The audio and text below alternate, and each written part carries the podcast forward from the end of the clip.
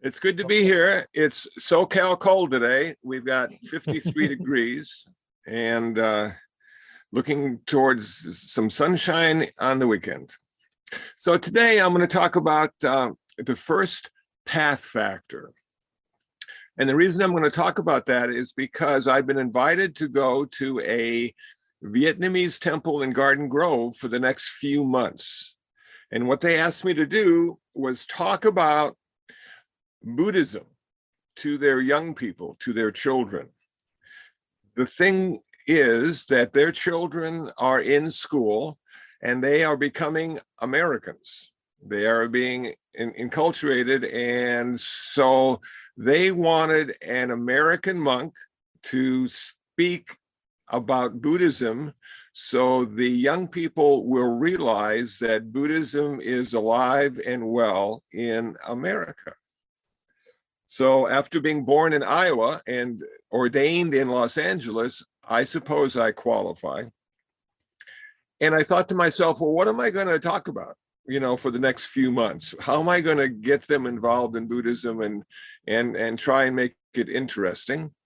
And so, what I came up with was something really simple: uh, the Four Noble Truths, which seems to be a great place to start and that allows everybody then to get on board with Buddhism and the importance of uh, practice.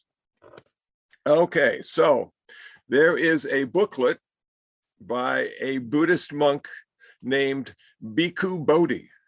And Bhikkhu Bodhi's booklet is 126 pages or something like that, uh, published by the Buddhist Publication Society in Sri Lanka. And if you follow me on Facebook, you can find a link to download the PDF. So it's a it's a free PDF to be downloaded. So I went and remembered what the Four Noble Truths are. And the first truth is that life is ultimately unsatisfactory. It's never the way it's supposed to be. It's never the way you want it to be. It's never the way it could be and yet we still go every day hoping for something better or hoping for something different. And it never seems to materialize. So that would be the first truth that the historical buddha found on his enlightenment day. The second truth was why we suffer. So if life's unsatisfactory there must be a reason. And the reason is we have craving attachment, desire, something that can't be ever satisfied. We also have aversion.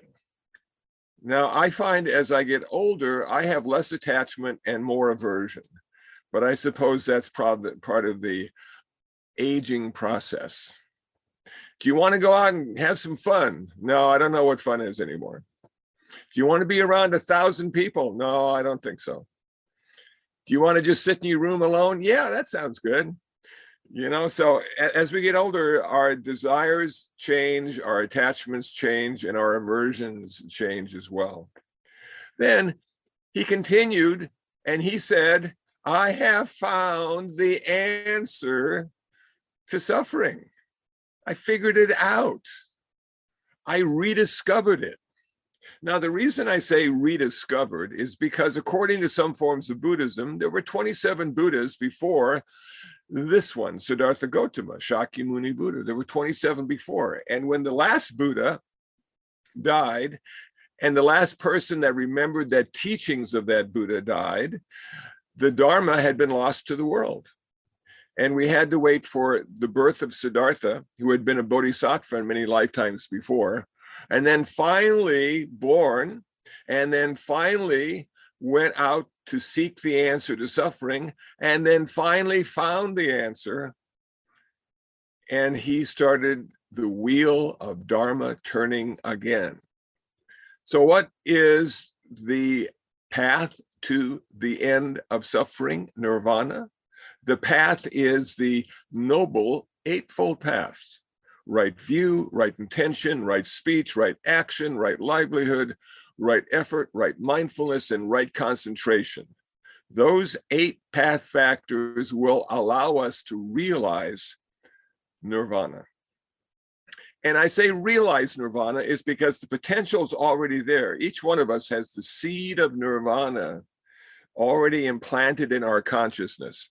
But what we need to do is water it and fertilize it and groom it and and and and let it take root and let it grow. So we don't need to go to India or Thailand or Nepal. We can simply be where we are and practice Buddhism, and we will have that realization eventually. It may take a few lifetimes, but you know, during those lifetimes, you get really good at practice, and it might become easier and easier as as time goes on. So I'm going to talk about the first path factor called right view. And the irony of the first path factor is that that's where we start and that's what we end up with. So we start by trying to understand what the first path factor is. And then as we go through all the other seven truths, the seven path factors, when we achieve our nirvana, our enlightenment, our liberation, we now have in permanent place right view. We now see the world exactly the way it is. So in Bhikkhu Bodhi's booklet on the Eightfold Path, he says right view consists of two things. He says it consists of number one, karma, the right view of karma, and then the right view of the noble Eightfold Path. So let's start with karma. Let's see what right view of karma really means. Karma is taking the place of a divine lawgiver for Buddhists. We do not have someone who decides for us what is right and what is wrong and what is the penalty. We, we lack that in Buddhism. Rather, we have karma, cause, and consequence. So we start to investigate what produces karma. In a human being, we have three ways of producing karma. Number one, thinking. Thinking is the first way we produce karma. Now, the consequence of thinking is the least of the consequences in the other two ways. So you can think good thoughts, or you can think bad thoughts, or you can be unskillful, or you can be skillful. But the consequences of all those thoughts are fairly minute. They don't add up to much at all. Ah, but now we come to speech karma. The consequences of speech karma are, are, are greatly increased. So we need to be careful about what we say. No harsh speech, malicious speech, gossip or idle chatter, or false speech. Those kinds of speech create unskillful, negative karma, and the consequences will come back and bite us. And the third way a human creates karma is through physical action. And that has the greatest consequence of all. Now, if you think about karma like gravity, you realize that if you're walking around and all of a sudden trip and fall, gravity could care less. You could curse gravity. You could say, Why did you do this to me? And gravity has no response. Karma is the same way. Karma is a natural law of cause and consequence for human beings. And if you're unskillful and petition karma to give you a break, to forgive you for what you've thought, said, or done, karma has no ears to hear that. And now you might say, well, I'm going to get on my knees and I'm going to pray to karma to forgive me because I have consequences to manifest in my life. Karma has no eyes. Karma can't see you on your knees praying. So we have a certain amount of responsibility with karma that we are in charge of having a better life or a more difficult life. Now, you might say, well, how long does it take for the consequences to manifest? So, if I say something really unskillful, will there be an immediate response, an immediate consequence, or will it happen in a week or a month or a year or a lifetime? Well, see, we don't know. Karma isn't that specific, that we, generally speaking, do not have instant consequence for our thinking, speaking, or acting. There seems to be a time delay when it comes to karma and consequence. And that gives us a chance to rectify the problem. Okay, so here we are, and we've said something really bad or unskillful to somebody, and you know it's going to come back and haunt you. And then you say to yourself, well, maybe I can use karma in a positive way. Maybe I can say some pleasant things to the person I said that was that I said before were, were in an unpleasant way. And maybe that will soften the consequence of what I said so unskillfully. Or maybe I can be befriend that person and and we can go out and have a couple beers together and talk about stuff and maybe that will then get rid of all the consequences of my unskillful speech so we have ways of dealing with the consequence but it takes us and puts us in a proactive position that now we need to go out and do something to change the consequence of that unskillful karma okay so you might say to yourself well, why are humans so unskillful? What's their problem? Why don't they get it together? And the deal is, we are saddled with greed, hatred, and delusion. Those drive us through our life, those drive us every day. And oftentimes, the greed and the hatred and delusion create this unskillful karma that we're producing. So we really need to work on that. And one of the ways we can work on that is to use the opposite to neutralize the greed, hatred, and delusion. So, for instance, what is the opposite of greed? Generosity. What is the opposite of hatred and anger? Loving kindness and compassion. What is the opposite of ignorance? Wisdom and clarity. And we can practice increasing our generosity, increasing our kindness, and increasing our wisdom. Wisdom by studying the Dharma,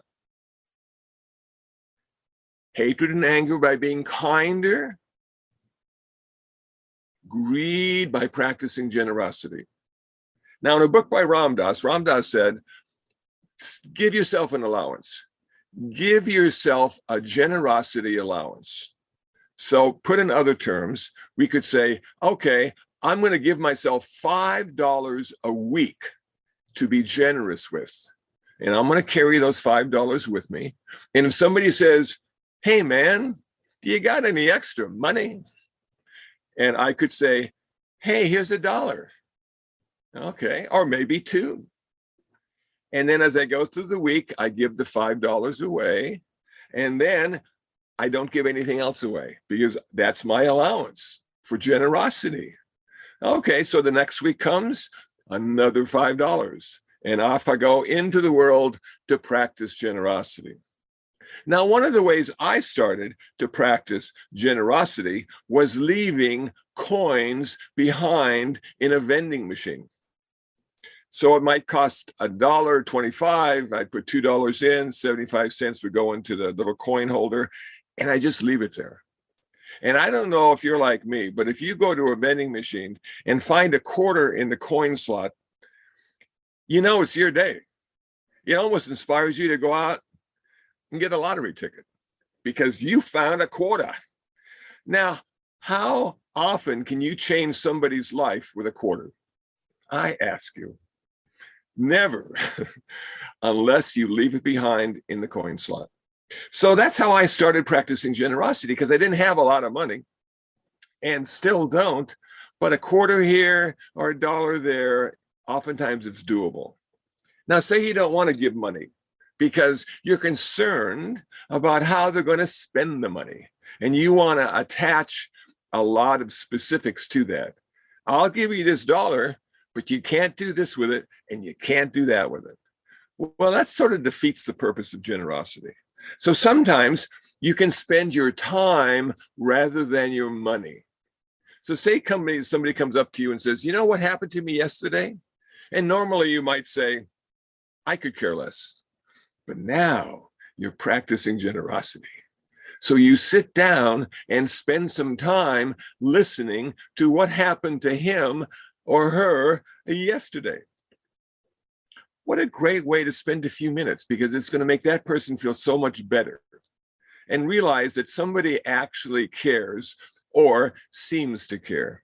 And as we go through this practice of generosity of time, you'll find that the caring does increase and you become fascinated by all the stories that people have. Everybody has a story, some have 10. And you sit there and listen and you go, yeah, okay. And then you might want to share a story with somebody that that you don't know. And maybe they're practicing generosity of time as well. And they'll sit down and listen to you. Yesterday, when I went to Leisure World in Seal Beach, California, I gave my talk.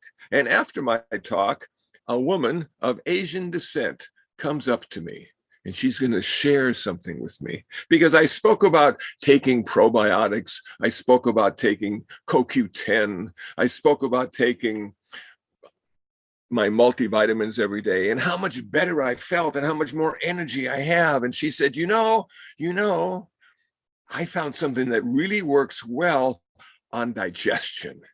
And I take it every day. And it's so I'm listening to her and I'm thinking to myself, this is going to be good. She's going to have some really some Asian ancient wisdom she's going to share with me. And I can go out now and buy those plants or whatever she's going to suggest and feel even better. And so I had to ask, I said, well, now, what did you find? What do you use? What is your secret? She said, I eat sauerkraut. I ah, I would have never guessed. Thank you for sharing that with me.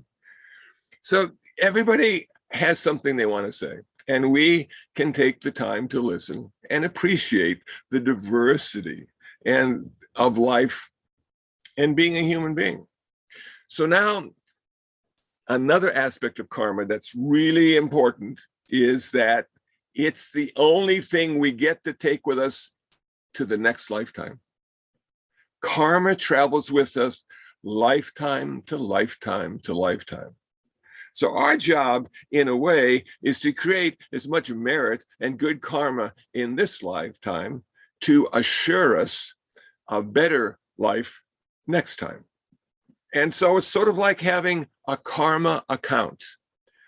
And you can withdraw your karma or you could deposit your karma. And at the end of your life, you'll have this merit account, this karma account, and you'll be able to feel comfortable in letting go of this lifetime because the next lifetime is going to be even better.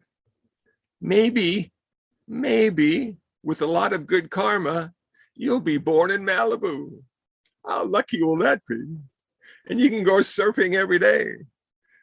But it requires us to really think about our job in this lifetime is to produce good quality karma. Now, when I talk about rebirth, I'm not talking about reincarnation. A lot of people get this confused.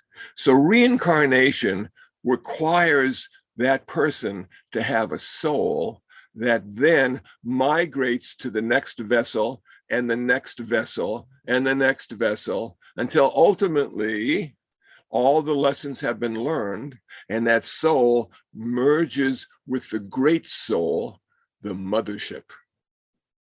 Okay, the Buddha didn't really get into that because he said, you know, the problem with having a soul is that it's fixed and unchanging and independent. And in all the time I've been practicing the Dharma and experimenting in my meditation, I have never found anything that stands apart or alone that doesn't change. What I have come to understand is that being a human being is very much a process, not an event. Now, I know you probably have people in your life that feel that their life is an event, and that's okay. Let them have their event. But you know what? This process is our ticket to freedom because we're always changing and becoming different, and with the possibility of becoming better. So if you never changed, you wouldn't get any worse, but you wouldn't get any better either. So this process we go through as a human being has no beginning. The Buddha said there was no first cause, which to me is really interesting because everybody wants to know how it started. And they've got the Big Bang theory, and you have the God theory, and you have this theory, and you have that theory. And of course, we'll never know for sure. But the Buddha said, no, there, there really isn't any beginning. And, and there really isn't any end. But I found the end of suffering. And the end of suffering is nirvana. And when you achieve nirvana, you end your suffering, you end your karma, and you end all future rebirths. Because what migrates lifetime to lifetime? It's your karma. And if you end your karma, you can no longer migrate from lifetime to lifetime. And what's the problem with that? The problem with migrating lifetime to lifetime is birth, because birth leads to sickness, birth leads to old age, and birth leads to death. Every time. How many infinite times have we done this already? Been born, gotten old, gotten sick, gotten disgusted, and then we die to be born again and again. So the Buddha said, you know, I found a way to end our suffering, but end all future rebirths so you'll never have to be born again. I teach the path of how not to be born, not how not to die. I thought, man, why didn't I think of that? So here we are, we're working hard, we got the right view, and now we go into the right view of the Four Noble Truths. Okay, and this is what I got from the booklet by Bhikkhu Bodhi. There's two ways of looking at the Eightfold Path. One is a practical way using our intellect to understand and dissect each path factor. And one is an intuitive way that only comes through the experience of the Eightfold Path, not through the intellectual understanding of the Eightfold Path. But we start with the intellect because that's where we start. That's why we went to school. That's why we have student loan problems, because we have this wonderful intellect that allows us to understand, to understand stuff. Okay. But we have this wonderful intuition as well, which is atrophied over time because we rely so heavily, heavily on our intellect and understanding. So I found with the process of meditation that that invigorated my intuition. It allowed me to exercise my intuition in a way that I couldn't do through understanding. So I break it down in this way the intellect is understanding, and the intuition is knowing. I know this. I know this to be true, you might say. Well, can you explain it? No, I can't explain it. Well, how do you know it's true? Because I know it's true. And and that only gets you so far because after a few sentences like that, people just walk away. But the idea with the intuition is to go into a direct experience of something without having to overlay it with a bunch of concepts and thoughts and ideas. Just simply having that direct experience. So in in some forms of Buddhism, Mahayana in particular, what they say is the way to gain both kinds of wisdom through knowing and understanding is like understanding it with the heart and the mind. So the heart is the intuition and the mind is the intellect.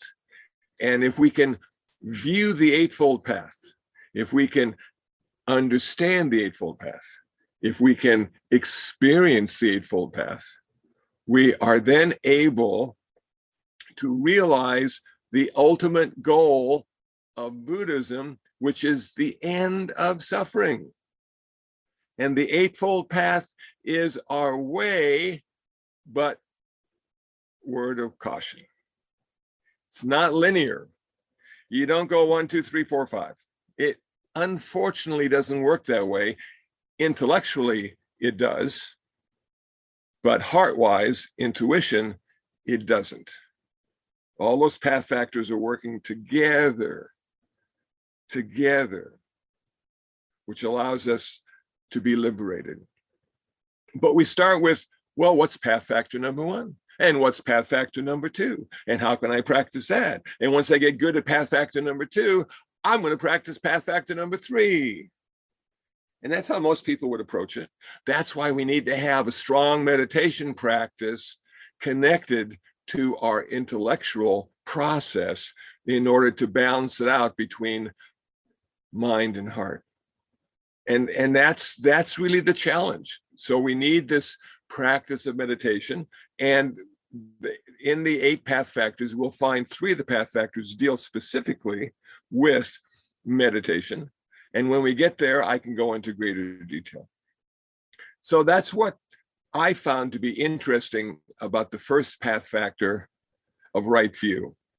Right view of karma, right view of the Eightfold Path and the Four Noble Truths. Understanding those intellectually and intuitively.